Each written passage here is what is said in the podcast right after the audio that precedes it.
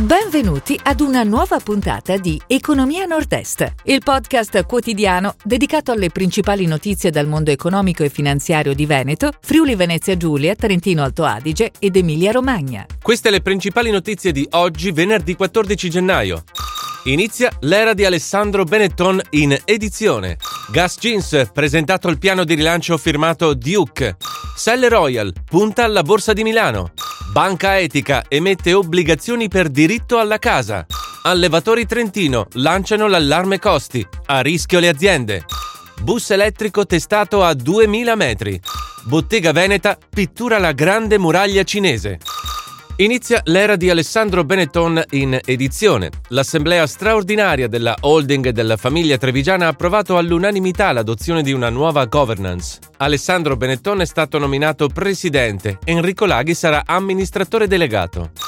Gas Jeans presentato il piano di rilancio firmato Duke. L'amministratore unico Cristiano Eberle ha depositato ieri in tribunale a Vicenza il nuovo piano concordatario costruito sulla proposta di Citterio, noto imprenditore attivo nei settori dell'illuminotecnica e della moda.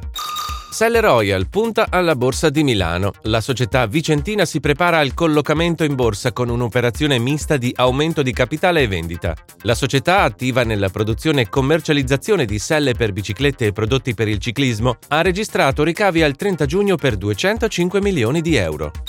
Banca Etica lancia obbligazioni per diritto alla casa. L'Istituto Padovano ha lanciato un prestito obbligazionario subordinato con l'obiettivo di raccogliere 5 milioni di euro da destinare al finanziamento di progetti per il diritto all'abitare e il social housing.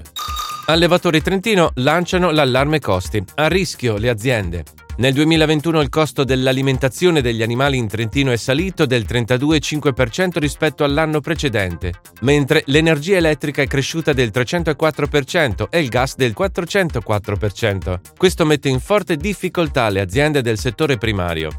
Bus elettrico testato a 2000 metri. Per la prima volta all'Alpe di Siusi è stato testato un autobus completamente elettrico. Il mezzo è in grado di operare su strade accidentate e innevate. Si tratta di un bus snodato completamente elettrico prodotto dalla Mercedes-Benz.